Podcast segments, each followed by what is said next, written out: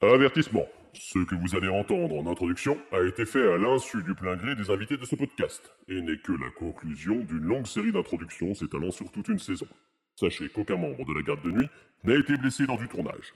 Enfin, par mesure de sécurité, éloignez les enfants et ne faites pas ça chez vous. Ces cascades ont été exécutées par des professionnels.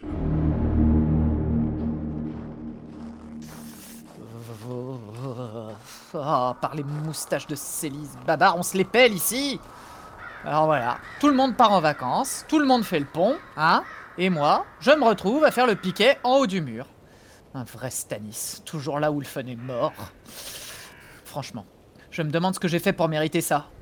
Bon d'accord, ok, hein, j'ai peut-être mis quelques points en trop à Daemon en racluromètre, mais bon, la présidente a dit il faut faire de l'audience.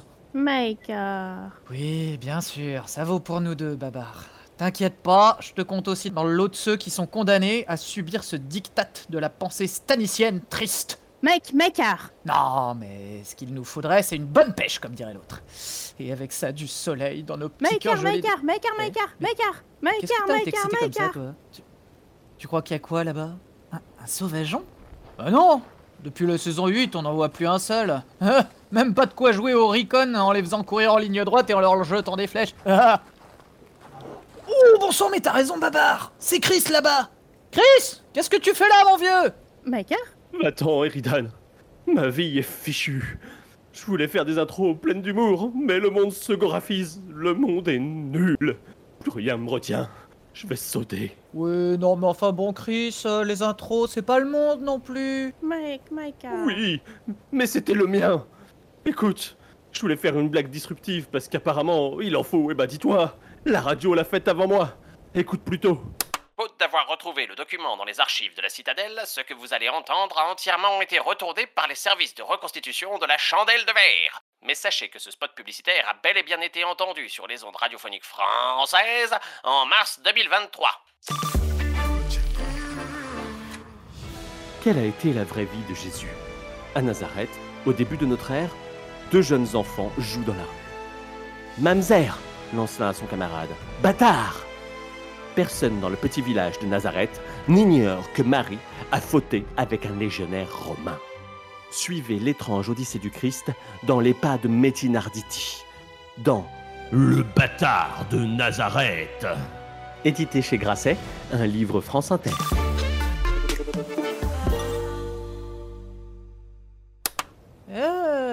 Ça alors! C'est vraiment très en vogue d'être un gros bâtard en ce moment. Tu vois, qu'est-ce que tu veux que je fasse de plus pour introduire les invités et le sujet du jour maintenant? Non, j'ai plus qu'à jouer à Buzz l'éclair en haut du mur en espérant être un jouet et ne plus jamais rien ressentir.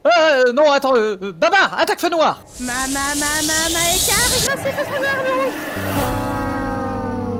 Adieu la vie, tu étais douce et soyeuse comme le poil de Jorah Mormont. Maintenant, il ne me reste plus qu'à rendre mon dernier calici. Ah, ça a pas l'air de marcher. Babar, qu'est-ce qu'on fait? Maker? Je sais. Mets cette chandelle derrière moi, là, du crottin de mulard. C'est dégueulasse cette merde. Ce goût, ça... Oh, qu'est-ce qu'il faut pas faire pour sauver un pote? Maker? Foutez-me là au cul, v'là le régicide. Merde. Bouche à merde, c'est toi? Oui, merde, c'est moi, le grand bouche à merde. Et t'as cru que t'allais crever sans avoir compté ma légende sur 10 podcasts? Merde. Allez, zou, retourne poser ton cul derrière un micro, ou je te mets la tête sur une pique directe et puis pouf, dans mon cul. Je suis indigne d'une telle tâche, grand bouche à merde. Tu parles. Oui, moi, tu crois que je suis quoi? Juste un troupion qui passe pour un héros en te sauvant la vie? Est-ce que c'est mérité? Seul l'honneur le sait! Alors, arrête ton char, mon canard, et passe la seconde, enfin, un truc du genre! Oui, grand bouche à merde, je serai ton humble serviteur, et je vivrai pour ça. Mésopotamie! Oh, c'est pas dommage. Bon... Chris, je crois que t'as des invités qui t'attendent en bas, hein? Oh, Eridan, c'était merveilleux. J'ai vu le grand bouche à merde. Bouche à merde me connaît. Ouais, ça, c'est ça. Et il te sait juste parmi les justes, Chris. Allez, maintenant, d'écart. Ou bien William Blanc va se transformer en bonhomme de neige. Eh ben, j'y vais alors. À plus. Macar! Qu'est-ce qu'il faut pas faire pour les copains, quand même. La prochaine fois, je me travestirai en bracken, ça ira plus vite. Allez, viens, Babar. La ronde est pas finie, et j'ai qu'une envie, c'est de me laver les dents au feu grégeois. Macar, Macar, Macar.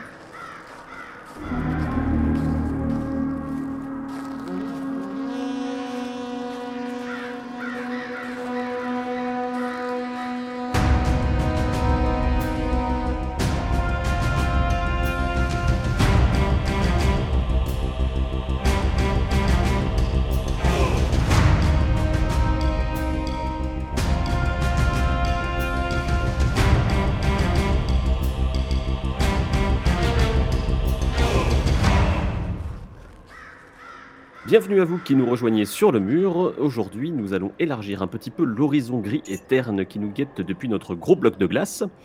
Nous allons quitter un petit peu le Westeros du IIIe siècle après la conquête et nos amis les Feux Noirs qui nous auront occupé tout de même une bonne partie de l'année. On va quand même rester dans la thématique puisqu'on va causer bâtards et bâtardes, mais cette fois, nous allons plus largement piocher dans la fantaisie et le Moyen-Âge européen.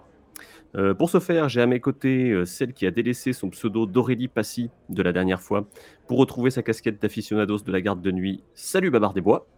Hey, bonjour. Elle sera donc notre caution Martine pour la durée de cet épisode. À ses côtés, Marie-Lise Fier, docteur en histoire médiévale qui a travaillé sur la figure du bâtard au Moyen-Âge, entre autres. Bonjour.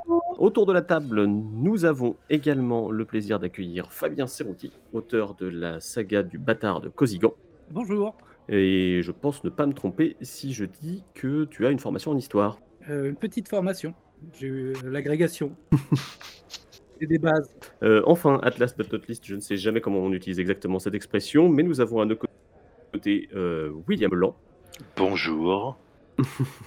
Universitaire également, à qui on doit la réédition de son ouvrage Winter is Coming, tout récemment. Ensemble, nous allons décrypter un peu ce qu'est un bâtard sur le plan historique, mais aussi et surtout en fantaisie et dans le légendaire qu'on trouve autour de tout ça. Et nous allons voir également comment notre bon vieux Gregre Martin s'inscrit à l'intérieur ou à l'extérieur, on verra bien.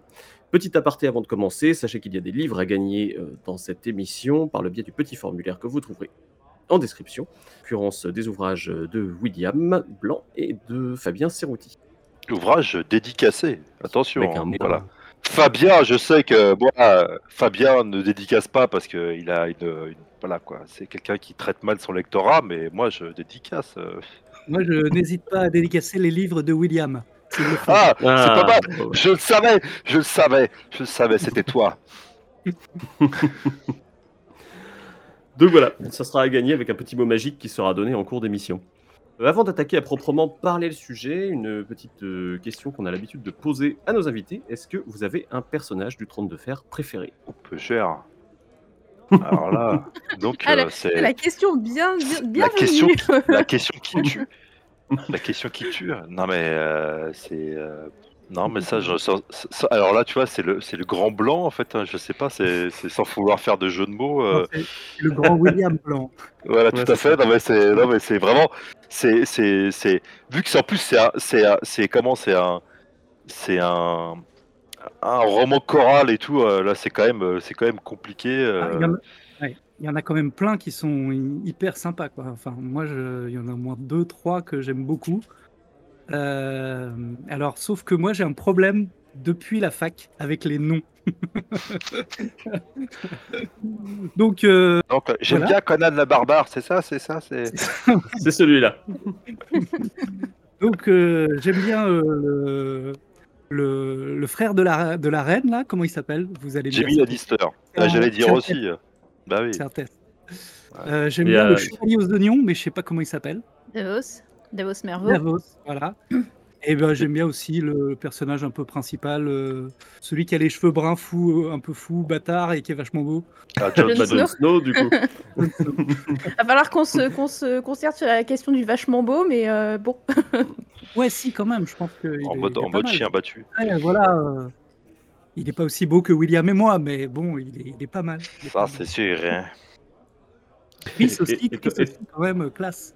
Et toi Marie-Lise, est-ce que tu as un personnage préféré, même si tu n'as lu que le tome 1 ? Alors moi, de toute façon, une fois qu'ils sont bâtards, je les adore tous. Bah, c'est très bien, on a convoqué les bonnes personnes pour notre thématique du jour, puisqu'on va causer bâtardise. Bah justement, puisque tu as la parole, Marie-Lise, d'où ça vient ce mot bâtard, justement?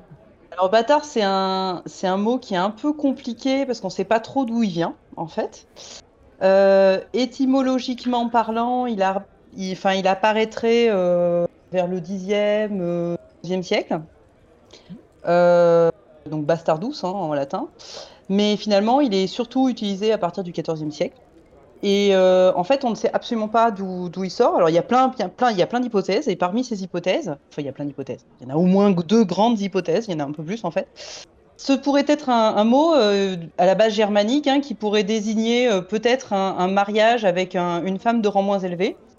Et en fait, il y a une autre théorie, ce serait en fait une dérivation du mot « bât », qui est la pièce de bois portée sur les épaules des bêtes de somme. Et donc, le bâtard serait le fils de celui qui a porté le bât, c'est-à-dire celui qui a été en fait soumis au bât, qui serait en fait ses pulsions sexuelles. Ce qu'on sait surtout, c'est que c'est un terme générique au Moyen-Âge et qu'il se diffuse tellement en fait dans l'Europe, en Europe médiévale, qu'il n'est pas forcément péjoratif. Très bien. Moi, j'avais vaguement souvenir que du coup, basse avait dérivé en baste, qui était plus ou moins la selle, quelque chose comme ça, et que globalement, c'était les chevaliers quand ils faisaient des chevauchées, qui évidemment, se comportait pas forcément bien avec les filles locales, et que ça pouvait donner des enfants qui étaient du coup des bâtards. Et dans le même ordre d'idées, sur l'idée de la selle, je sais que vers le 9e, je crois que c'est 9e siècle, Louis le Pieux, il avait réintroduit un crime d'adultère et de fornication, et la punition, c'était de se mettre une selle sur le dos, donc un baste sur le dos, quand on allait forniquer en dehors de son couple. Et donc on avait un bâtard, on mettait une selle sur son dos, et la femme, plus ou moins adultère, venait sur la selle, et le type devait marcher à quatre pattes comme ça, sur une certaine distance, avant d'être fustigé pour ce crime, entre guillemets. Donc il y a aussi ces éléments-là qui sont... qui peuvent être, parce qu'effectivement, tu as tout à fait raison, il y a il y a au moins plusieurs possibilités sur l'origine de bastard, bâtard. Aurélie, babard. Et j'avais une question aussi par rapport au terme de enfant naturel qu'on trouve aussi en fait, qui a une utilisation. Alors pour le coup, chez Georges Martin, on a les deux, on a bâtard ou enfant naturel, hein, qui est utilisé. Du coup, pour savoir s'il y a une différence et à quel moment on a ces termes-là. Alors la bâtardise, on va dire que c'est un état social, c'est-à-dire que ça caractérise un état social.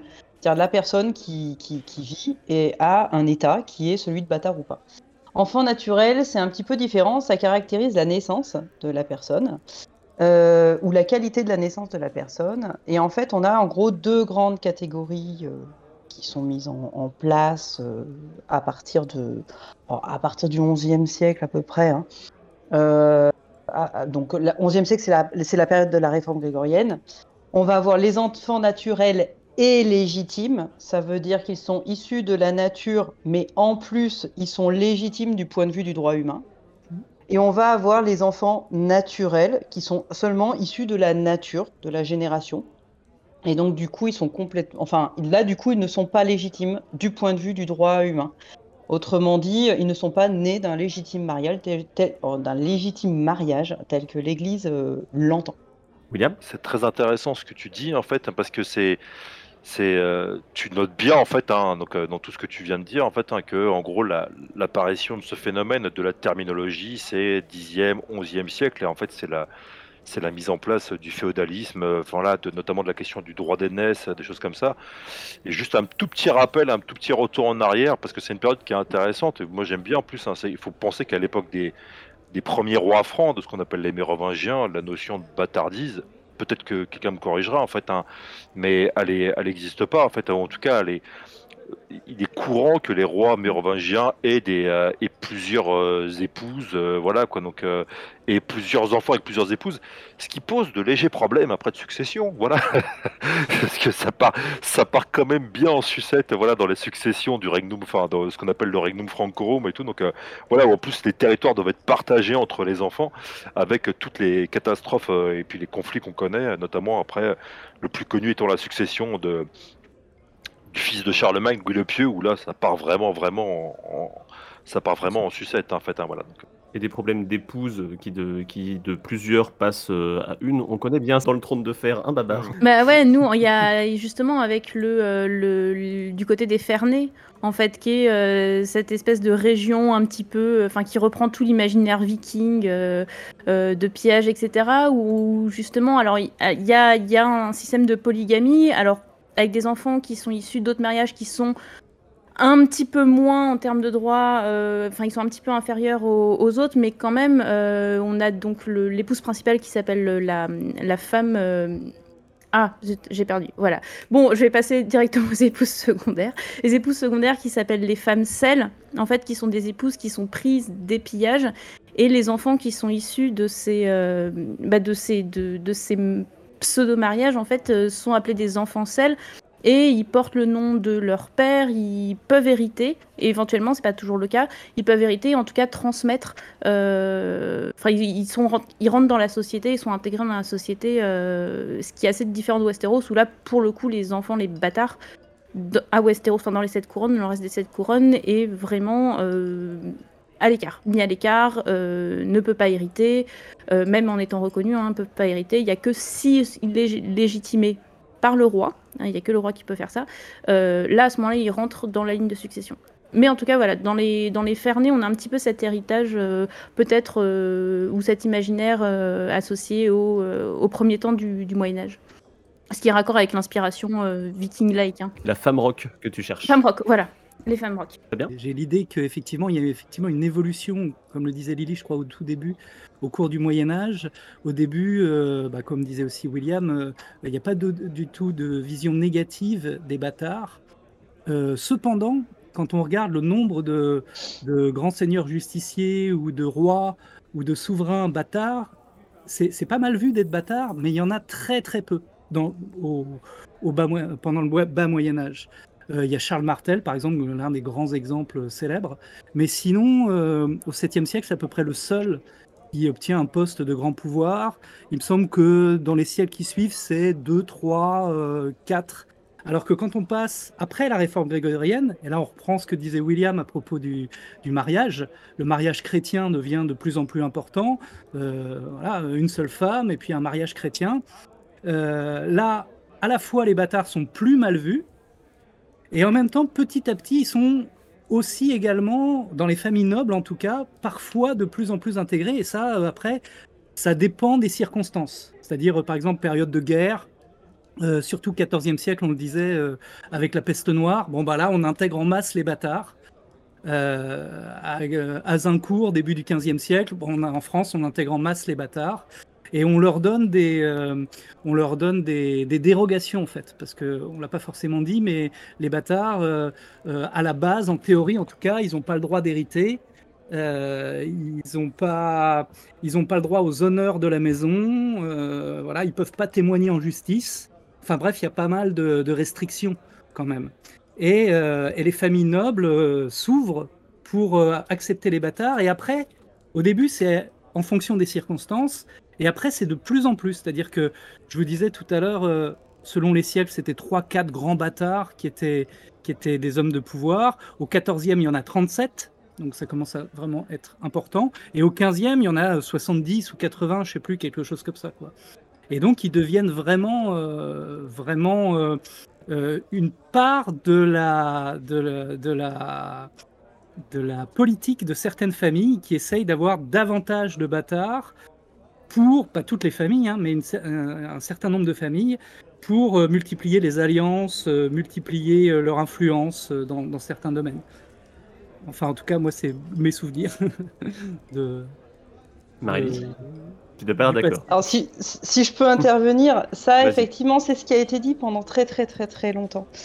Notamment via un ouvrage de Caron, hein, qui avait écrit sur cette typologie en fait de la bâtardise. En fait, première chose, l'historiographie des 10 dernières années sur la bâtardise montre bien que d'abord, primo, pour ce qui est des mérovingiens, voire des carolingiens, alors les carolingiens, on commence un tout petit peu à nuancer, le concept de bâtard n'est pas opérant. Donc ça limite, ça sert à rien de parler de bâtard pour des mérovingiens. On commence à avoir le début de l'idée pour les carolingiens. Là, je vous renvoie aux travaux de Sarah McDougall. Alors, ce qui a été mis en évidence sur ces 10 dernières années, parce que l'historiographie des bâtards, en fait, date surtout de ces 10 dernières années, c'est qu'en fait, cette image de beaucoup plus de bâtards au XIVe et au XVe siècle est un effet de source. Un effet de source, tout simplement parce que y a une particularité du XIVe et du XVe siècle, c'est qu'on dit quand il y a un bâtard. Donc, effectivement, il est immédiatement visible dans les sources, à travers les armoiries, à travers le fait qu'on dise que c'est lui. Et donc, on a l'impression qu'ils sont beaucoup plus nombreux. Alors, le problème, c'est qu'à l'heure actuelle, il n'y a quasiment pas de travaux sur la période 11e, 13e siècle sur ce sujet-là. Et surtout, on a beaucoup plus de mal à les identifier, ces enfants. Donc, ils peuvent très bien passer pour des cadets.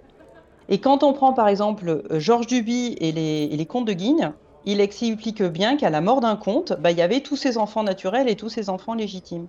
Le problème, c'est que l'historien, il a du mal à savoir qui est naturel et qui est légitime parce qu'on ne le lui dit pas.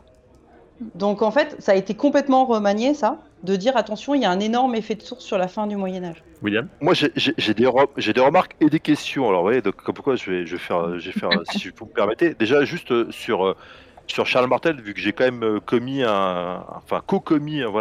un bouquin sur le personnage sur la bataille de Poitiers.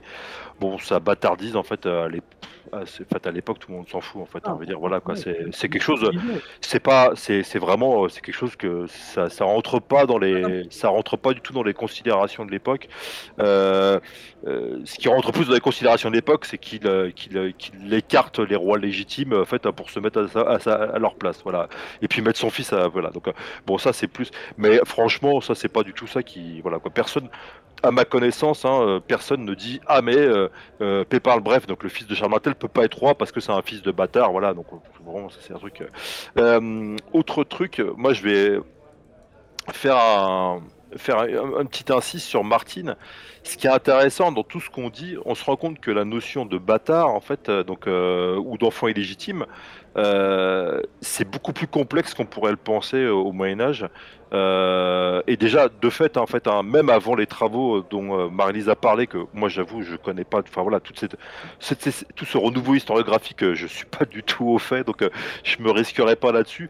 Mais le truc, c'est que ce qui est intéressant, c'est que avant même, on connaissait par exemple un exemple de bâtard quand même assez connu, c'est Guillaume de Normandie, oui. Guillaume le bâtard, c'est quand même Guillaume le bâtard. Alors, je sais pas si le terme de bâtard est d'époque en fait, mais voilà, quand même, il y a quand même ce personnage-là. Mais ce qui est intéressant, c'est que Martine, il a une vision, et ça c'est récurrent chez lui, il a une vision très, très négative, très dark du Moyen-Âge, où en gros, si t'es bâtard, en gros, concrètement, tu vas finir par nettoyer la soue des cochons, quoi, en fait.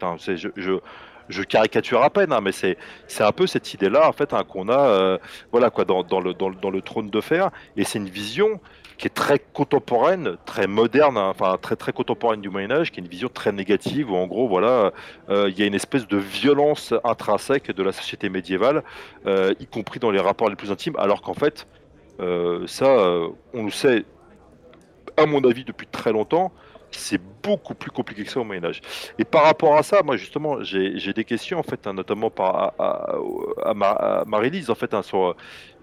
Justement, je pense que cette notion de bâtardise, en fait, elle est liée à une notion de pouvoir, en fait. Donc, à une notion, en tout cas, d'héritage, en fait. Donc, d'héritage, donc de richesse, donc de pouvoir. Donc, ça, c'était pour voir, justement, à quel point c'est lié à quel point, en fait, dans tes travaux, ce que tu as pu voir, c'est lié à ça. Parce que moi, après, j'ai un exemple assez intéressant de bâtardise, en fait, ou en tout cas de bâtardise littéraire qui est invoquée au Moyen-Âge. Et ça, c'est assez marrant, en fait. Voilà, donc...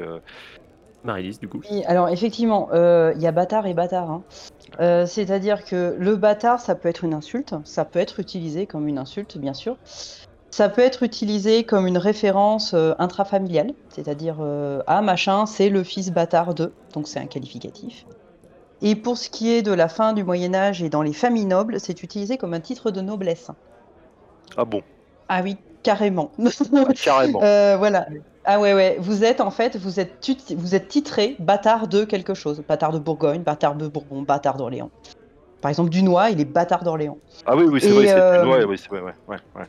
Voilà, et en fait, c'est utilisé comme un titre, et ce qui permet en fait de faire des hiérarchies intrafamiliales qui sont entièrement basées sur la capacité plus ou moins grande des membres du groupe à accéder à l'héritage.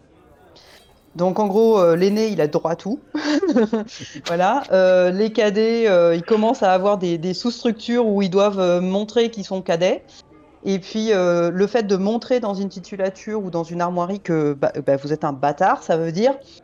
Vous faites partie du groupe familial, enfin au moins dans la noblesse, mais par contre, vous êtes exclu de l'héritage. Donc on est d'accord, on est sur des éléments de pouvoir.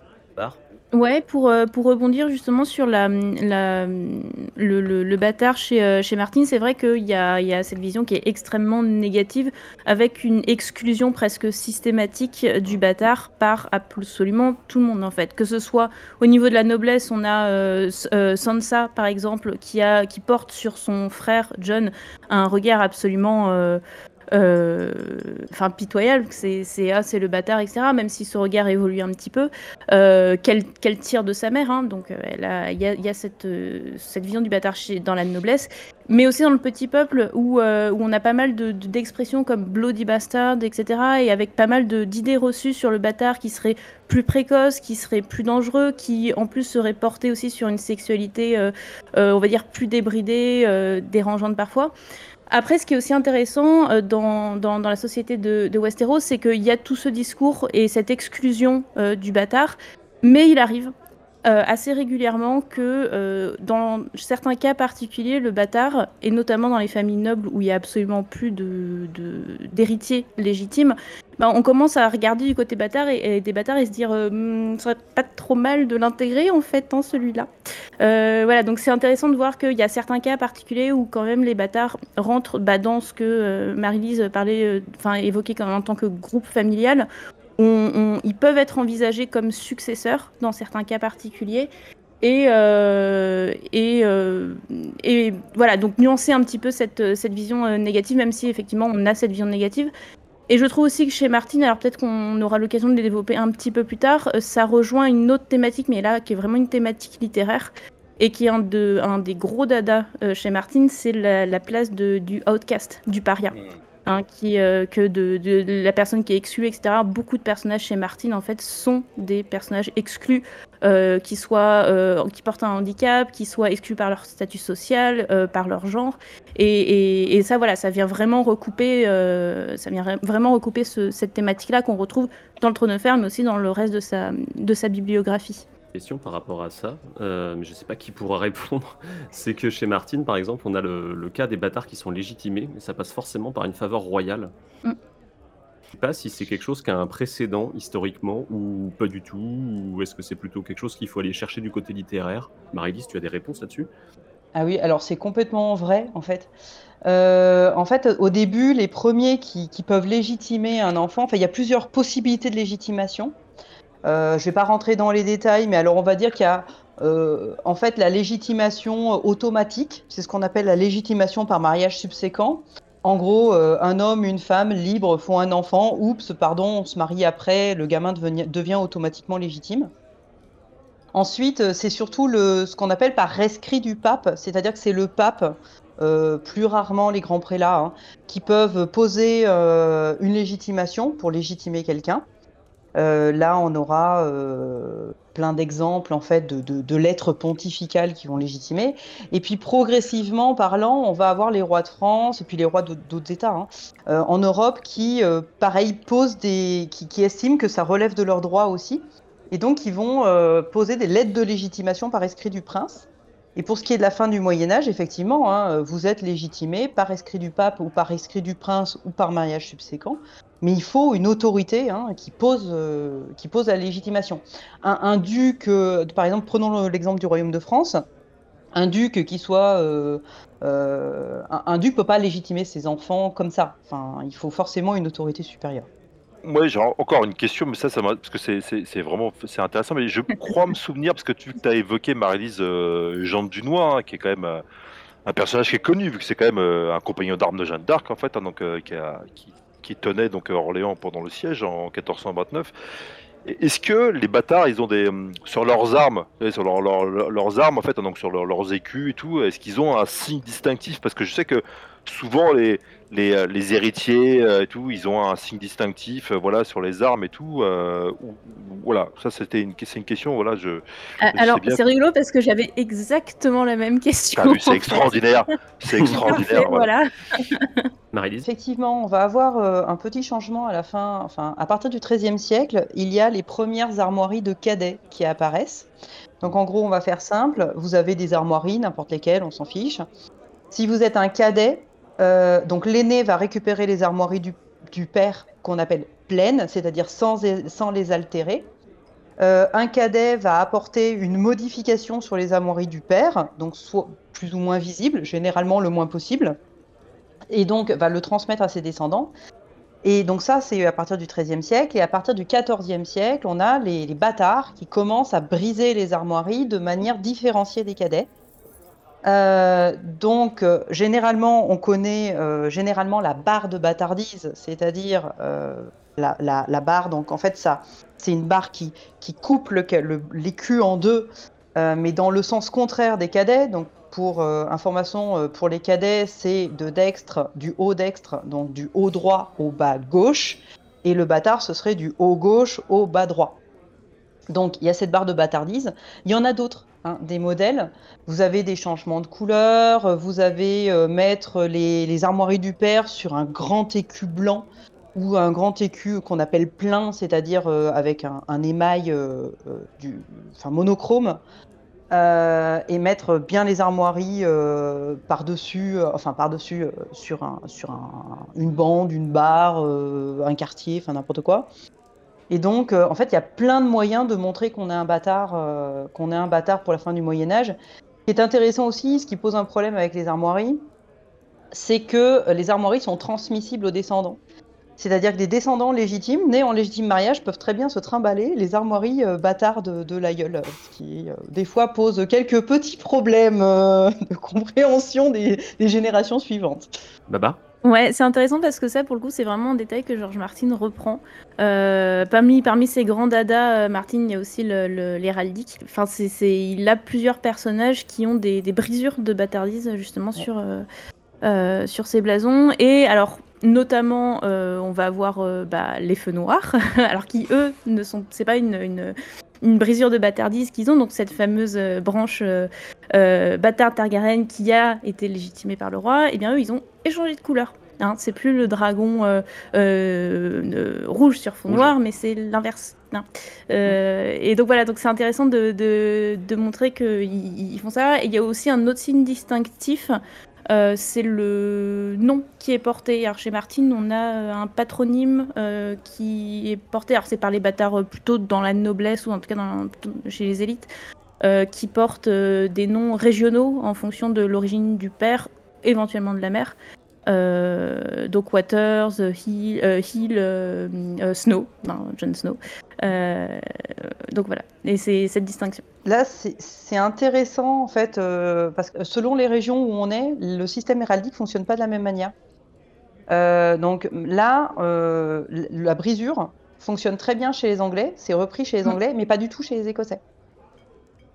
Donc en fait, on voit bien l'influence anglaise en fait, hein, de Martin, qui reprend pas du tout le système écossais.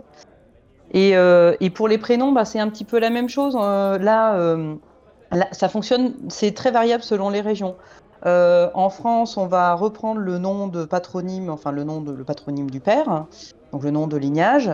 En Angleterre, je ne sais plus comment ça se passe. Je sais qu'en Écosse, pareil, il y a une désignation par le nom du père, mais c'est pas une référence, c'est le nom, c'est pas le lignage qui est repris. Donc il y a toujours une manière de distinguer le bâtard, de manière à le distinguer par le prénom ou par le nom, ou Ou voilà, il y a toujours un moyen de l'appeler un peu différemment, effectivement. J'en profite parce que on peut généralement pas poser la question à Martine, mais comme on a un auteur, ça m'intéresse. Fabien, toi, quand tu crées le bâtard de Cosilan, du coup, comment est-ce que tu reprends ces éléments-là dans la création du personnage, en fait, ne serait-ce que l'héraldique ou des choses comme ça, ou le nom du personnage, par exemple. Exactement comme ça. Donc il reprend, il a une brisure sur son blason, il reprend le nom de famille, il a été reconnu par le biais d'une décision d'église, il a été reconnu, donc accepté par son père, il y a eu énormément de choses, et puis en même temps on voit aussi parce que c'est effectivement c'est très délicat la bâtardise, parce que en elle-même, la bâtardise, c'est souvent la preuve vivante qu'un commandement de Dieu a été enfreint. Donc même si parfois les bâtards peuvent avoir une existence légitime importante, il y a quand même à la fin du Moyen Âge une notion un petit peu méprisante envers eux, même si parfois ça peut être aussi un titre de gloire, et il y a cette ambivalence assez fréquente, et du coup le bâtard de Cossigan se retrouve au milieu de cette ambivalence, et quand il perd ses appuis ses principaux appuis auprès de sa famille, et son oncle lui met rapidement un pied aux fesses en lui demandant d'aller voir ailleurs s'il peut porter sa bâtardise fièrement, mais ailleurs qu'ici. Et en fait, il s'échappe de justesse parce que ça pouvait même devenir dangereux pour sa vie. Donc voilà, j'essaye d'avoir cette nuance entre les deux. En même temps, quand il va dans les différentes cours d'Europe ou autres, il est à la fois traité comme un grand personnage, puisqu'il est quand même proche de la famille du duc de Bourgogne. Il a du sang, finalement, de la famille bourguignonne dans ses veines. Il est à la fois traité comme un grand personnage et en même temps comme quelqu'un qui est un petit peu un paria, en quelque sorte. Et voilà, il a les deux pieds un peu séparés comme ça, et il mène sa barque entre les deux. Oui. T'as créé le personnage en pensant directement c'est un bâtard, ou c'est quelque chose qui est venu un peu plus tard dans le processus ? Bonne question. En fait, pour tout dire, je ne sais pas si vous le savez, mais j'ai d'abord commencé par écrire des scénarios de jeux vidéo pour Neverwinter Nights. Et je voulais faire mon premier scénario, c'est-à-dire ce que je n'ai pas encore écrit, c'est l'objet de mon prochain roman. Je voulais faire le retour d'un personnage qui était un peu détesté par les siens, le retour de ce personnage chez lui. Et à vrai dire, mon inspiration de départ, c'était pas vraiment un bâtard, puisque c'était plutôt un personnage de science-fiction, c'est Miles Vorkosigan, je sais pas si vous connaissez, qui est un personnage un peu particulier, qui est très malin, très intelligent, mais qui a des déformations physiques et qui est un petit peu rejeté. Et je voulais faire quelqu'un qui était rejeté un peu aussi. Et au Moyen-Âge, il m'a semblé que c'était bien de prendre un bâtard pour avoir quelqu'un qui était un peu rejeté par les siens. C'est le point de départ qui m'a poussé à décider de prendre un personnage bâtard. Voilà. C'est intéressant, justement, du coup, cette image, en fait, on prend un bâtard, justement, parce que ça a cette image d'un personnage qui est à côté du corps social, donc l'enjeu va être aussi son rapport avec la société et la construction de sa propre identité aussi, et son évolution tout au long de la saga, ouais. Et puis, j'aime bien les bâtards. Moi, si je peux, ça c'est ce que dit Fabien. Hein, alors, moi en plus j'ai lu quasiment tout. Je pense que tu as sorti sur l'univers de Cossigan, en fait, hein, donc y compris le dernier recueil de nouvelles, voilà, donc qui est très bien. Voilà, Dieu te le rendra. Merci beaucoup, merci.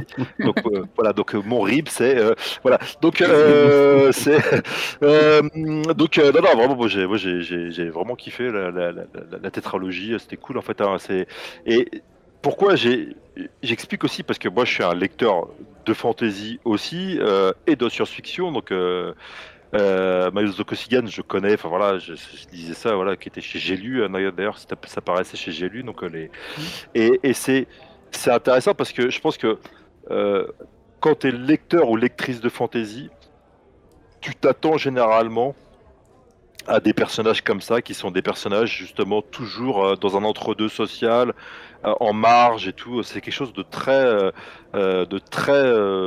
qui est très parlant. Et ça, à mon avis, c'est parce que, alors, c'est pas dans tous les univers de fantasy, en fait. Hein, donc, si on prend l'univers des princes d'Ambre, bon, bah, évidemment, là, c'est que des princes, voilà. Donc, bon. Mais c'est. Si tu regardes bien, je pense que si la même mère hein, quand même. Ils n'ont pas tous la même mère, ouais, en effet, ouais, c'est pas faux. Mais c'est vrai que, en fin de compte, si on remonte un petit peu à l'histoire de la fantasy, notamment de la fantasy américaine, on lit par exemple du Howard, hein, donc Conan le Cimérien, voilà, donc tous les personnages qu'a fait Howard comme Cule et tout, c'est généralement des gens qui viennent de milieux très en marge, hein, donc des barbares, des types qui viennent du bas de l'échelle sociale et qui grimpent l'échelle sociale.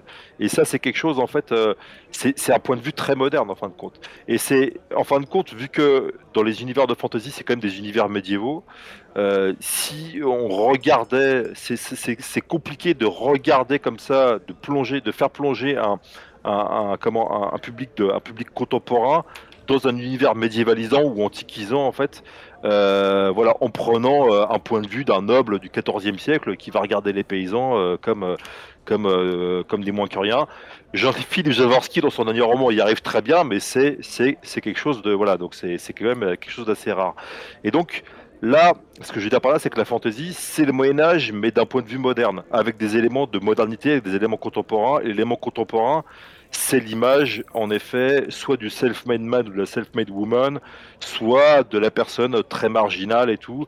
On peut citer Conan, on peut citer Elric le Nécromancien de Moorcock, en fait, hein, qui est un empereur, en fait, hein, qui est en rupture de ban, qui rejette son empire, en disant voilà, je vais partir à l'aventure, voilà, et qui en plus est un type qui est maigrichon et tout, qui est un nécromancien, et voilà, donc et donc il y a plein d'exemples comme ça, et je trouve que là Martin il reprend complètement ça voilà, comme t'as dit, je vais avoir du mal à t'appeler Babar, je suis désolé, voilà, il n'y a pas de souci, je réponds à mon vrai prénom aussi, ça voilà, m'arrive, je suis désolé, voilà, donc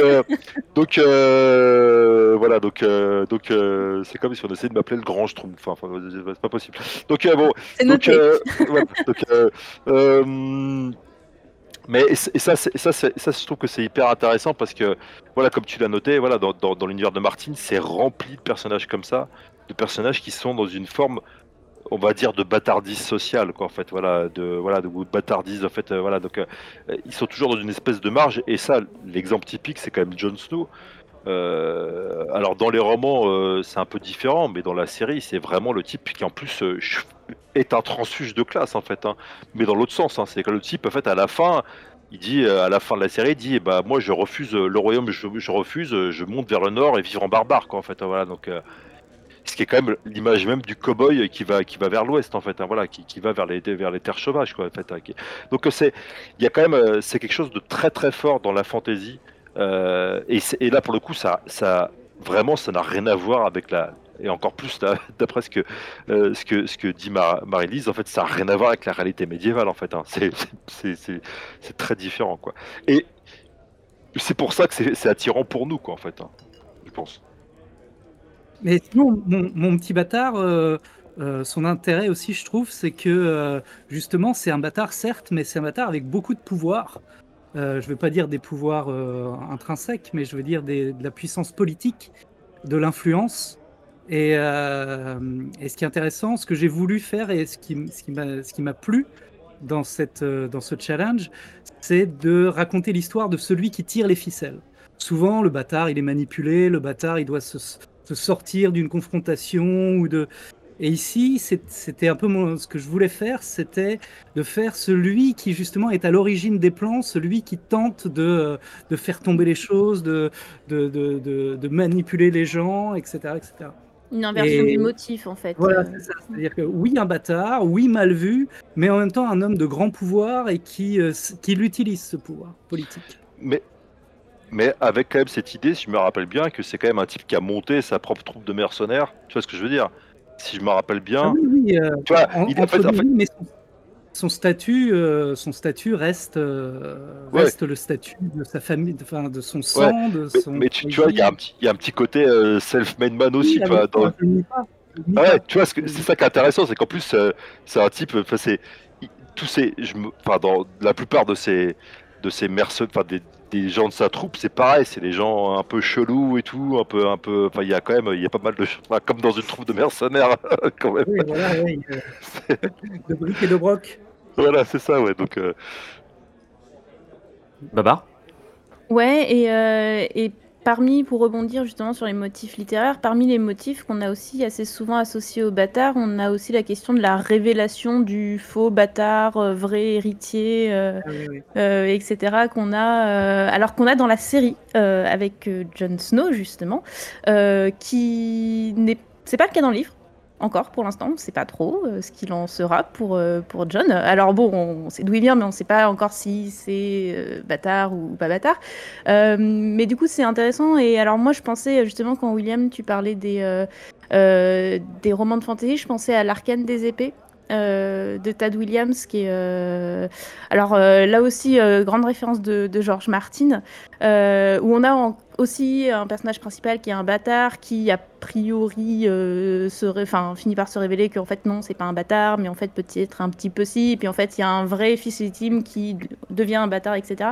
Donc c'est aussi une façon de jouer sur les identités, en fait, cette figure du bâtard, ça laisse suffisamment de place à la fois au lecteur et au romancier pour développer toutes les thématiques autour de l'identité, de la construction, etc. Je vais peut-être dire une bêtise, mais cette histoire de bâtard, ou en tout cas d'orphelin qui découvre un peu ses origines, qui est quand même un cliché qu'on traîne un peu depuis très longtemps quand même, on peut le rapprocher quand même du motif du bel inconnu qu'on retrouve dès le Moyen-Âge, dans la légende arthurienne notamment. Marie-Lise ? Ah bah, oui, complètement. La notion de bâtard qui est un petit peu dans un entre-deux, l'idée de la révélation des origines, ou le fait qu'on connaisse déjà les origines et que la bâtardise est un mode de rédemption, avec cette idée d'essayer d'arriver à quelque chose de plus grand ou de se surpasser, c'est quelque chose qu'on retrouve dans les récits de fiction médiévaux, moderne, donc c'est vrai que de ce point de vue-là, c'est pas récent, quoi. Mais ce qui est intéressant, c'est que on reprend toujours les mêmes motifs, et pourtant on arrive quand même à les changer, à les adapter à la société dans laquelle on vit. Donc du coup, ça parle un petit peu à toutes les générations. J'ai l'impression, c'est toujours, je trouve ça toujours assez fascinant. Baba. Ouais, et puis il y avait un motif aussi que Martine reprend, alors là je vais citer Marie-Lise pendant la préparation de ce podcast, mais qui parlait aussi de l'opposition entre cette ambiguïté du bâtard qui était incarnée par l'opposition entre la figure du bon bâtard et la figure du mauvais bâtard. Et donc Marie-Lise t'avait cité plutôt bon bâtard Galad par rapport à Mordred, issu d'un inceste, et effectivement on a ce motif là avec Jon Snow qui est plutôt la figure positive, et en face de lui on va voir Joffrey Baratheon, donc issu d'un inceste, et on peut aussi rajouter à Joffrey l'image de Ramsay ouais. Snow Bolton, hein, qui est pour le coup l'incarnation encore pire que Joffrey de la cruauté incarnée en fait. Donc oui, voilà. Si on prend le bouquin, même Ramsay, tu peux même aller beaucoup plus loin, parce que autant de Joffrey, c'est un noble, il fait juste semblant d'être le fils légitime. Non, et puis il est jeune, il a 14 ans, c'est un gamin, Ramsay dans le bouquin, c'est quand même celui qui fait semblant d'être le serviteur pour être le tortionnaire quand même. Donc on a quand même il y a quand même vraiment l'idée de celui qui va vraiment, pour le coup, on parlait d'aller s'occuper des cochons, il a un peu ce truc là quand même. Je trouve un peu moins avec le beau Iwan Rayon dans la série, mais avec quand même, voilà, c'est ce que disait Marie-Lise, il y a quand même une nette différence entre les textes médiévaux, entre c'est justement même l'histoire de beaux inconnus dans les textes médiévaux et la fantaisie contemporaine, avec quand même l'idée que généralement les gens commencent en bas de l'échelle sociale. Il y a peut-être un texte médiéval où c'est le cas, hein, qui est un texte très connu, hein, c'est le Conte du Graal, hein, où Perceval il commence comme un forestier, quoi, donc, mais voilà, il y a cette idée, voilà, donc, mais quand même, on apprend que c'est un fils d'aristocrate en fait, hein, donc là, dans la fantaisie, ou même dans les versions contemporaines du mythe arthurien, ça fait depuis un siècle en fait, hein, en gros, dans diverses itérations, que on montre bien que généralement c'est quelqu'un qui part du bas, hein, notamment Arthur est quelqu'un qui part du bas, d'une origine sociale très basse et qui monte en fait, hein, les échelons, et voire même carrément qui est même pas, dans certaines versions, qui est même pas le fils d'un roi en fait, hein, donc quand on regarde par exemple Merlin l'Enchanteur, le dessin animé de Disney, c'est jamais dit que Arthur est le fils d'Uther par exemple. C'est l'épée, hein, et donc plus ou moins Dieu en fait, hein, qui reconnaît Arthur, hein, qui reconnaît Moustique en fait, voilà quoi, qui est vraiment voilà, donc un type qui et donc là il y a vraiment toute idée même de filiation aristocratique a disparu en fait, hein, donc dans ces versions là. Et là il y a un des derniers films arthuriens qui est sorti, donc le film de Guy Ritchie en 2017. J'entends des gens pouffer. J'ai entendu des gens pouffer, voilà. Donc, il est très bien ce film. Moi, je trouve enfin après, moi, les films arthuriens, moi, j'aime bien ça. Donc voilà. Donc bon. Après, c'est un très bon Robin des Bois. Voilà. Oui. Mais sauf que tu dis un truc intéressant, c'est qu'en effet, dans ce film-là, si tu regardes bien, donc l'acteur principal qui joue Arthur, donc Charlie Hunnam, qui était aussi avant la star donc de Sons of Anarchy, hein, donc la série avec les bikers, hein, et ben c'est vraiment c'est Rocky quoi en fait. C'est Rocky. Enfin, il y a même des scènes où ça évoque directement Rocky quoi, Rocky Balboa dans la série de films de. Et vraiment, c'est un type qui vient de la rue. Et d'ailleurs, c'est dit même dans les affiches, hein, du film quand c'est sorti en France. Hein, il y avait marqué la rue à son roi, né dans la rue, voilà, etc. et tout, futur roi, etc. et tout. La musique, hein, qui était la musique qui accompagnait la sortie du film en France, c'était une musique d'un rappeur du 93, hein, qui s'appelle toujours Sofiane. Donc il y a vraiment là on a complètement, et dans le film dans mes souvenirs il n'y a pas d'allusion en fait, hein, en tout cas c'est pas clair, mais encore une fois je peut-être on a la séquence d'ouverture je crois où il est poursuivi, où en fait on voit la mort, ouais, de son père, on voit la peur de son père et tout, mais il y a vraiment quand même l'idée, tu vois, que ça il vient du bas quoi en fait, voilà quoi, donc et que c'est un type il est chez les prostituées, il est chez les prostituées dans la rue. Voilà, et donc et en plus à la cour il amène tous ses potes, tous ses lascars en fait, hein, voilà quoi, c'est le bâtard et ses lascars, voilà, qui arrivent et tout et qui prennent la cour quoi en fait, hein, donc c'est quand même hyper intéressant, et c'est une évolution qui voilà, dans les textes médiévaux, on voit pas Perceval amener ses potes fermiers à la cour du roi Arthur, genre non mais attendez, voilà, il y en a marre quoi en fait, voilà quoi, donc voilà. Non, c'est voilà, Perceval devient en chevalier, puis après il fait comme tous les chevaliers, il envoie son écuyer tabasser les fermiers, hein, parce qu'il faut pas, voilà. Donc c'est il y a quand même, voilà, encore une fois, c'est ce que disait Marie-Lise, c'est que cette notion-là, elle s'adapte en fait, elle change et elle s'adapte entre les textes médiévaux et la fantaisie contemporaine. Il y a quand même un énorme changement, et c'est ça. Parce que les textes médiévaux, si on les lit aujourd'hui, ça nous horrifie en tant que moderne en fait. Hein, donc voilà. Marie-Lise ? Oui. Alors là, en parlant de gens qui viennent, qui partent de rien, à la base, si on reprend le personnage de Galahad. Qui est absolument, moi je l'adore, il est absolument fascinant. C'est le fils de Lancelot et d'Hélène, qui est la fille du roi Pélès. Et en fait, Lancelot pense coucher avec Guenièvre, mais en fait, c'est pas la bonne. Enfin bon, c'est pour ça. Bon, bref, l'enfant est caché quand même. L'enfant est caché, élevé par sa mère. Et l'enfant, en fait, très longtemps, il a pas conscience de ses origines. Hein. Et en fait, ce qui se passe, c'est que le personnage de Galahad, en fait, c'est pour ça que j'aime beaucoup le rattacher à Jon Snow, c'est qu'il il symbolise la rédemption, c'est-à-dire il rachète le péché paternel par une vie donc il est vierge, hein, il reste vierge, il est sans péché, il est tout propre, il est tout neuf, il est tout beau, enfin voilà. Contrairement aux deux autres qui l'accompagnent, mais qui ont fait des bêtises. Alors il y en a un, Bohort, il a fait un enfant illégitime, et l'un, il a eu... Je sais plus ce qui s'est passé, mais bon, il a eu... Enfin, il y a eu une histoire aussi avec Elin. Et en fait, Galad, c'est vu qu'il est tout propre, qu'il a véritablement travaillé sur voilà, qu'il est vraiment pur. C'est le seul, théoriquement, qui est censé voir le Graal dans le cycle arthurien. Mais c'est vrai que tous ne sont pas comme ça. Mordred, lui, sait pertinemment de qui il est le fils dès le départ. Eh ben alors pour le coup, on retrouve vraiment ça aussi avec John qui ne sait pas d'où il vient, enfin qui pense savoir d'où il vient mais qui ne sait pas, et Ramsay qui sait complètement qui est son père et qui est sa mère en fait. Donc, même pour rebondir sur John, il y a quelque chose qui est intéressant, c'est l'histoire de racheter la faute, parce que même dès les premiers chapitres du Trône de Fer, John il porte ça un peu vraiment comme... un poids sur ses épaules, un espèce de fardeau qui lui dit que de toute façon il ne pourra qu'aller au mur pour formule de rédemption, parce que c'est là-bas qu'on envoie les rebuts de la société en fait. Donc mais complètement, il est dans cette démarche-là de rédemption quoi. Et puis bien au-delà, en fait, le mur par la virginité et compagnie, c'est carrément une entrée au monastère quasiment. Et dans la société médiévale.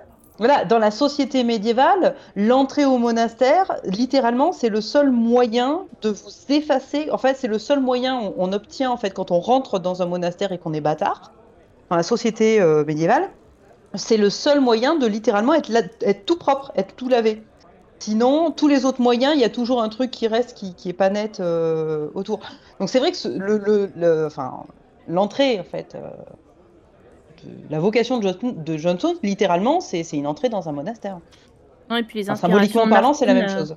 Les inspirations de Martine pour la garde de nuit aussi reprennent un petit peu ce mode de vie monacal. Il avait cité plusieurs ordres, justement, médiévaux dans son inspiration, et la Légion étrangère. Voilà. Avec quand même un aspect où il y a... Parce que Galad va au bout du truc, quoi, en fait. Il va au bout de ça, de cette espèce de quête de pureté où, en effet, moi, perso, je trouve le personnage... voilà. Mais ça, c'est chacun son truc. Hein.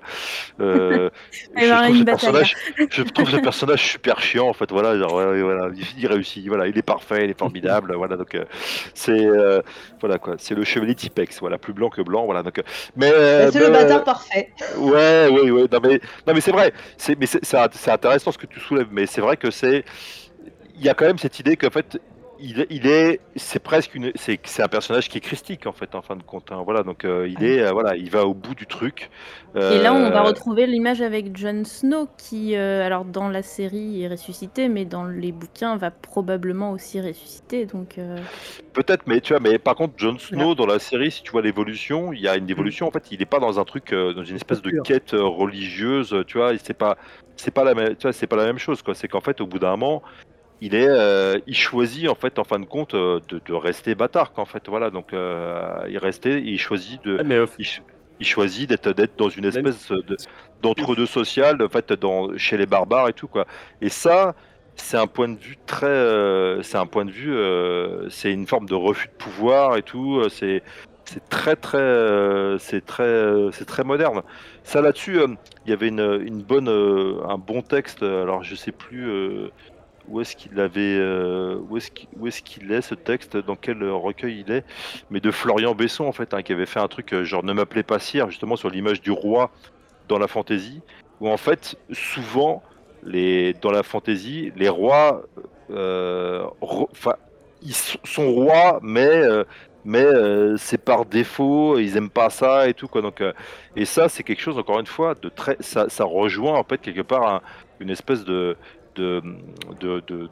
d'imagerie très démocratique en fait qui est très contemporaine en disant voilà en fait en fin de compte voilà et Jon Snow c'est pour ça voilà il y a en effet cette image voilà quoi, qu'on a déjà dans le Moyen Âge en fait hein, avec des personnages en effet qui sont fautifs dès le début mais qui se rachètent hein. Un autre exemple alors après c'est pas lui qui se rachète hein, mais c'est Merlin hein, c'est sa mère hein, qui vu que c'est un bâtard lui c'est comme dirait on dit dans Kaamelott hein, c'est le fils d'un démon et d'une pucelle voilà.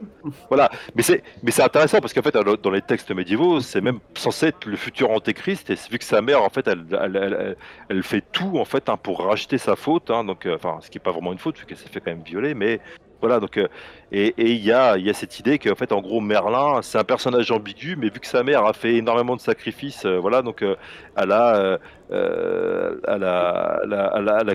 racheté quelque part la part démoniaque de Merlin, quoi, en fait, hein. Donc, il y a beaucoup de personnages comme ça, mais la perspective de ces personnages-là, le sens qui est donné à ces personnages-là, il n'est pas le même. Parce que voilà, les valeurs de la société qui produit ces textes sont pas les mêmes, hein. D'un côté, la société médiévale où en fait, voilà, il y a quand même une société très hiérarchisée, christianisée, voilà, entièrement christianisée et tout. Et là, aujourd'hui, on est dans une société où les valeurs sont assez différentes. Et là, pour le coup, les personnages, voilà quoi. Donc, par exemple, enfin, c'est intéressant, mais si on prend le bâtard de Kosigan en fait, hein, donc de Fabien, le bâtard de Kosigan, après Fabien tu me corriges ou pas en fait, tu me corrigeras, mais le bâtard de Kosigan c'est un personnage qui pour moi est très moderne parce qu'il se comporte, enfin en tout cas par certains aspects, parce qu'il se comporte pas comme un noble, même bâtard du Moyen-Âge qui va passer une partie de sa vie à préparer sa mort quoi, en fait, hein, voilà, donc voilà quoi, c'est pas quelqu'un qui va faire des donations à des monastères en fait, voilà, donc tu vois, non tu me fais bien, je sais pas, peut-être qu'il y a, peut-être qu'il y a des passages de sa vie que tu ne nous as pas encore détaillés, mais voilà, et alors que c'est quand même une préoccupation majeure au Moyen-Âge. On voit qu'autour de lui il y a des gens qui font ça, alors pas souvent parce que je mets pas l'accent là-dessus, et c'est vrai que du coup je choisis la modernité, tu as raison. Mais c'est-à-dire que le côté religieux, je l'effleure parfois, mais je ne m'y lance pas. Voilà. Et c'est ce qui change effectivement la donne en termes d'ambiance et de lien avec la modernité. C'est vrai. Autour de ce bâtard, il y a, une fois de plus, on retrouve un peu une espèce de triangulation, on va dire, avec Jon Snow et les rebuts de la société qui sont au mur, et en même temps, ce dont on parlait tout à l'heure avec cette nouvelle version d'Arthur, la version Guy Ritchie, où il y a quand même une histoire de gang un peu. Est-ce qu'il y a un côté un peu comme ça de quoi aussi, avec sa troupe, quelque part, un peu? Alors, oui et non. En fait, j'ai mixé deux choses. C'est un petit peu, alors vraiment en toute proportion gardée, hein, mais c'est un tout petit peu les débuts de l'espionnage un peu plus moderne, fin 13e, début 14e, vraiment très peu, mais voilà, je me suis un peu inspiré de ça. Et puis en même temps, lui, il fait ses premières armes en Italie, on voit pas tout, mais c'est là qu'il réussit à mettre la main sur une compagnie de condottières, donc de mercenaires italiens. Et à la base c'est une compagnie de combat, mais lui il en fait une compagnie mixte avec une partie combat et dirigée par son lieutenant, par l'un de ses lieutenants, et une partie, là on se rapproche plus du clan, du gang un peu en quelque sorte, hein, de quelques hommes triés sur le volet, hommes et femmes triés sur le volet, et qui vont l'appuyer pour voilà des comment dirais-je, des plans ou des manipulations plus pointues et plus ponctuelles. Donc en réalité, à l'époque, il est vrai que les compagnies de mercenaires, c'est plutôt des compagnies de combat. L'immense majorité sont des compagnies de combat. Et ce que je raconte dans mes livres, c'est rarement le côté combat. C'est plutôt le côté dessous de table, on va dire. Donc oui, gang un petit peu, mais dans cette partie de la compagnie, oui, un petit peu. Babar ? Ouais, question un petit peu en marge de notre fil de discussion, mais donc toi qui aimes beaucoup les écrits de Martine aussi, est-ce que justement il y a quelque chose dans la figure de ces bâtards que tu as aimé, que tu as repris, réinvesti dans le bâtard de Kosigan? Alors j'ai beaucoup aimé Le Trône de Fer, je m'en suis beaucoup inspiré pour mes scénarios de jeux vidéo. Sur certaines scènes notamment. Est-ce que je m'en suis servi comme inspiration en termes de bâtardise ? Je crois pas. Pas spécifiquement. J'ai pensé notamment à donner des noms spécifiques comme il l'avait fait. Je trouvais que c'était éventuellement amusant d'avoir un retour. C'est-à-dire que lui était inspiré par l'histoire réelle. Et pourquoi pas reprendre son invention pour la ramener dans l'histoire réelle? Ça m'a paru un moment intéressant, et puis je me suis dit non, après c'est... Non, voilà, j'ai renoncé à cette idée avec des Snow, je sais plus, il y a des River aussi, tu avais dit tout à l'heure. Ouais, il y en a de tout, il y en a partout. Ça m'a paru super intelligent et intéressant, mais finalement je ne l'ai pas repris. trône aussi dans le trône de fer, et ça va être l'occasion de faire une petite transition vers les bâtardes, parce qu'il y en a une qui s'appelle Miastone, qui est ici dans le Val d'Arin. Alors c'est très mineur, mais on en a quelques-unes. On a je vais repasser pour le coup la parole à Marie-Lise, mais est-ce qu'on a des traces de bâtardes justement en historiographie? Faut les chercher. Voilà. C'est Michel Perrault qui disait les femmes ou le silence, les silences de l'histoire. Bah, c'est tout à fait ça, hein. Alors, moi, je vais reprendre la famille que je connais le mieux parce que c'est un petit peu ma base. Chez les Bourbons, j'avais calculé, je connais 2 fois moins de femmes que d'hommes illégitimes, ce qui pose un très gros problème parce que c'est pas possible. Enfin, démographiquement parlant, c'est pas possible. Non. Donc, je devrais être à 50-50 et en fait, j'ai 2 fois moins de nanas. En fait, tout simplement parce qu'elles disparaissent des sources à un moment donné. Tout simplement, voilà. Peut-être parce qu'elles rentrent justement au monastère, et ce qui, moi, me l'est fait. Parce qu'en fait, quand on rentre au monastère dans la société médiévale, on n'a pas besoin de dire qu'on est bâtard, on le dit plus. Donc, si elles rentrent... j'ai un cas, hein, j'en ai retrouvé une, dans sa titulature, il n'y a rien qui dit qu'elle est bâtarde. Il faut vraiment aller chercher dans les recoins pour trouver le truc. Donc en fait c'est normal que des femmes disparaissent, il y en a bien sûr, après c'est un peu moins fun pour la société médiévale, hein. Là du coup c'est pas compliqué, soit elles rentrent dans un monastère et elles risquent de disparaître aux yeux de l'historien ou de l'historienne, et puis soit elles sont mariées, et généralement elles sont mariées, la catégorie sociale en dessous du mariage des cadettes, hein, donc... on va plutôt être sur de pour des princes, sur de la moyenne noblesse, locale ou régionale, ou des grands officiers royaux. Donc en fait, à chaque fois, c'est un cran en dessous pour pas gêner le réservoir matrimonial des enfants légitimes. T'as dû bien t'amuser en termes de recherche de noms et de prosopographies différentes. Mais oui, sur la question des mariages, Martine, il s'éloigne de ce que c'était au Moyen-Âge, encore une fois, pour renforcer l'image négative de son bâtard. Mais les mariages des bâtards dans l'univers du Trône de Fer, c'est très, très compliqué.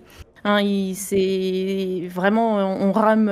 les personnages, les maisons rament pour les mariés, il y a un cas par exemple si c'est dans le 4e ou dans le 5e tome où on propose une bâtarde Lannister à la famille Lépicier, et où la famille Lépicier elle tire la tronche quoi, parce que non, en fait on m'a promis une Lannister, là vous me filez une bâtarde, ça me va pas quoi.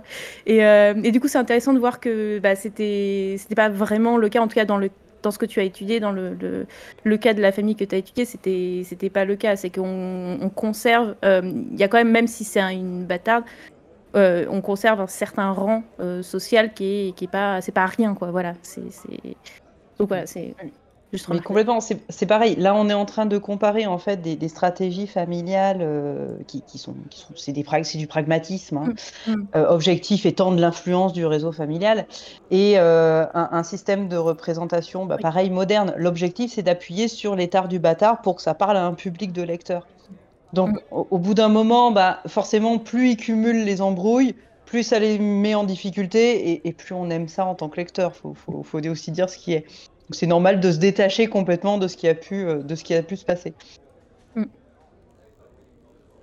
Fabien, tu voulais rebondir sur la remarque. Oui, mais je voulais juste en Bourgogne, j'avais vu que les bâtards qui demandaient la légitimité, c'était 69% d'hommes et 31% de femmes, donc on retombe sur un tiers, 2 tiers quoi, effectivement. Et si ce n'est qu'effectivement, je suis content d'avoir appris ça, entendu ça. C'est vrai que les femmes, elles ont tendance un peu à disparaître ensuite des sources, et on perd un peu leurs traces après. William ? Oui, moi c'était une question aussi pour Marie-Lise, c'est en fait en termes de... les bâtardes en fait sont dotées, de la noblesse sont dotées quand même dans les mariages, elles ont une dot, on leur fournit une dot, mais ça doit pas être très grand, je suppose, ou ça doit être moins grand que... Alors, oui, elles sont dotées, hein. Oui, évidemment. L'objectif, c'est véritablement d'étendre le réseau familial. Donc, elles sont dotées à la hauteur de ce que l'on peut donner pour une dot de moyenne noblesse, ou de moyenne noblesse locale, ou de grands officiers. Alors ça, c'est pour la haute noblesse. Hein. En fait, elles sont toujours dotées de manière inférieure aux cadettes, voire très très inférieure à cadettes. Moi, j'avais à peu près un rapport de 1 à 10. Hein. Ah oui, quand même. Mais bon, c'est... Oui, non, mais en fait, le problème, c'est que ça fait très impressionnant comme ça, mais on est quand même sur une famille aristocratique. Et là, c'est pas 10 ou 20 livres, hein. On compte en plusieurs dizaines de milliers de livres. Donc voilà, c'est toujours très compliqué. Mais oui, elles sont dotées, bien sûr, en dessous, parce que, pour des raisons bassement sociales, une fille non dotée, elle peut pas se marier, donc elle a deux solutions. Soit vous la faites rentrer dans un monastère, mais il faut quand même payer le monastère, un minimum. Soit, si elle se retrouve toute seule, en gros, je suis désolée, mais c'est un peu le trottoir, quoi. Donc, non, mais voilà, soit elle rentre dans un béguinage, soit elle fait le trottoir, enfin voilà. Donc, socialement parlant, c'est pas possible, vous êtes obligé de placer vos enfants. Et d'un point de vue, de toute façon, du droit médiéval, il y a ce qu'on appelle le droit aux aliments, le droit aux aliments, en fait, est impératif pour tous les enfants. C'est-à-dire que une fois que vous avez fait un enfant, en gros, qu'il soit naturel, légitime, on s'en fiche, vous devez impérativement le nourrir, l'élever et le mener dans la société jusqu'à ce qu'il soit en mesure de s'assumer lui-même. Donc ça, c'est la théorie. Enfin, c'est le droit, du moins. Pendant que tu parlais, je réfléchissais en fait à des personnages, à des bâtards en fantasy, en fait. Et c'est vrai que c'est pas si courant. À part le fait, encore une fois, si on élargit la focale sur des personnages qui sont des personnages marginaux, là il y en a plein en fait, voilà quoi. Les premières héroïnes de fantasy, notamment dans les pulps américains des années 30, c'est, je pense, par exemple, à Gérald de Joiry et de Catherine Elmour, voilà, donc dans les années 30, voilà, ou à Red Sonja de Howard, puis après qui va être réinventé par les comics dans les années 70, ou Agnès de Chastillon par Howard, en fait. Hein, donc là, il n'y a pas vraiment, que ce soit par exemple chez Agnès ou chez Gérald de Joiry, il n'y a pas vraiment une notion de bâtardise, mais elles sont. C'est des femmes guerrières et elles sont généralement elles sont à la tête de leur fief et parce que il y a l'histoire genre il y avait pas d'enfants mâles donc elles étaient là quoi, donc toujours, en fait elles sont présentées quand même comme une forme d'anormalité, voilà, donc voilà, avec toujours cette idée, voilà, de on met en avant des personnages qui sont des personnages marginaux quoi. Ah bah. Alors, c'est pas une bâtarde, mais dans le Trône de Fer, dans le tome 5, il y a tout un arc narratif autour de Sansa qui prend l'identité de la bâtarde de Littlefinger et qu'il essaye de marier, justement, de la marier bien haut, pas tout en haut non plus, mais assez haut, où ça pose difficulté et où il est question d'une dot aussi qui est relativement importante pour faire passer la pilule. Et là aussi il y a tout un enjeu autour du rejet de ce personnage et des identités, construction des identités dont on parlait dans un précédent podcast. Je vous y renvoie. Voilà, je fais la pub. Bien les amis, je pense qu'il est temps de conclure sur ce sujet. Je pense que nous avons bien déblatéré. Je vais vous donner le mot magique. Le mot magique sera donc bâtarde, à inscrire dans vos petits formulaires pour pouvoir gagner des livres. On est obligé de l'écrire dans nos prochains livres ou pas ? Ça, c'est à voir. C'est à toi de le faire maintenant. C'est noté. Je précise donc. Alors, on a trois exemplaires, hein, donc la dernière édition, la nouvelle édition de Winter is Coming, une brève histoire politique de la fantasy, qui vient de paraître chez Libertalia. Donc si vous gagnez en fait, vous aurez un exemplaire qui vous sera envoyé, un exemplaire dédicacé. Et on a un exemplaire des bâtards du premier tome des bâtards de Kosigan, alors pas dans l'édition de Memnos. Voilà. D'accord. Avec le portrait du bâtard. Voilà. Et avec Fabien qui enverra un petit mail si vous voulez, mais il ne pourra pas le dédicacer du coup. Bah si, je pourrais le dédicacer à quiconque viendra me voir en salon un de ces jours avec le livre. Bah, merci à vous tous d'être venus sur le mur pour parler de tout cela. Et on a passé un bon moment. On espère que cet épisode vous aura plu, à ceux qui nous auront écoutés. Alors on ne se retrouvera pas le mois prochain puisque cet épisode sort en mai. pour un nouveau podcast, mais on se laisse un petit peu de temps pour enregistrer une série de podcasts qui sera pour cet été, qui s'intitule Martine à la plage et qui pour le coup s'intéresse aux écrits de Martine qui ne sont pas le trône de fer. Voilà. Martine en tongue. Exactement. Avec les bretelles, c'est du meilleur goût. Bah, merci beaucoup en tout cas à tous. Est-ce que certains d'entre vous ont des dans les mois qui viennent ou dans l'année qui vient? Ouais. Présent. Alors moi, j'abandonne momentanément le Moyen-Âge pour régler tous les problèmes de l'humanité au XXIe siècle. Donc dans un roman d'anticipation qui tourne à la fin un peu à la science-fiction, puisque la fin se situe au XXIIe siècle, donc ça commence à être un peu loin pour être de l'anticipation. Mais d'abord, on va régler la question climatique, on va régler le problème des guerres, on va régler le problème de la pauvreté, parce que vive l'utopie, il faut un peu d'utopie dans la vie. Et voilà, donc ça va sortir en juin et ça s'appelle Terra Humanis. Et je vous le conseille, moi je l'ai lu, il est pas mal. Et pour les autres, Winter is Coming, effectivement, de William, en reparution du coup. Ouais, une nouvelle édition avec une postface consacrée notamment aux usages de la fantasy dans la guerre en Ukraine. Voilà, parce que sachez qu'il y en a.